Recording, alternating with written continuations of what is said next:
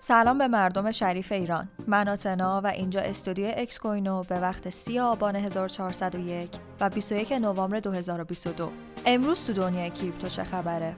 بعد از سقوط صرافی FTX جو بایدن خواستار قانونگذاری فوری بیت کوین و رمزارزها شد. بعد از فروپاشی صرافی FTX با توجه به پولی که انتظار میره توسط این صرافی و شرکت آلامدا ریسرچ از دست رفته باشه، در هفته گذشته درخواست ها برای نظارت و کنترل سختگیرانه تر بیت کوین و سایر رمزارزها بیشتر و بیشتر شده. به دنبال این اتفاق بعد از آخرین نشست سران گروه G20 در اندونزی، رهبران کشورهای شرکت کننده با توجه به سرعت بالای رشد فضای رمزارزها نیاز به قانونگذاری بین المللی برای این بازار رو حیاتی دونستند و جو بایدن رئیس جمهور آمریکا هم در بیانیه مشترک با سران G20 به این مورد تاکید داشت.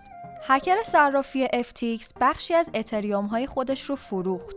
کیف پول مربوط به هکر صرافی FTX که 600 میلیون دلار از این صرافی رو بوده بود، در 19 نوامبر 2022 دارای بیشتر از 250 هزار اتریوم بود اما در روز گذشته تقریبا 50 هزار اتریوم رو از این کیف پول به یک آدرس جدید منتقل و اتریوم هاش رو هم به بیت کوین تبدیل کرده. این حجم فروش شرایط قیمتی اتریوم رو به شدت تحت تاثیر قرار داده و با بیشتر از 7 درصد کاهش قیمت اتریوم رو به زیر 1200 دلار برده.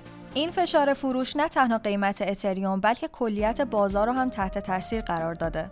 شاخص ترس و طمع که مدتی نشون دهنده ترس شدید در بازاره در حال حاضر به عدد 21 رسیده که آخرین بار در سپتامبر در این نواحی دیده شده بود. حساب توییتری دونالد ترامپ مجددا فعال شد.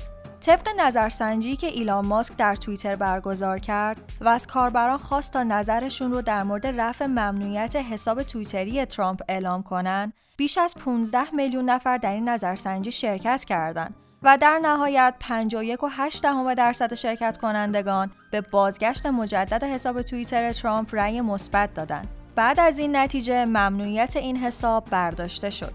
ممنون که همراه هم بودین.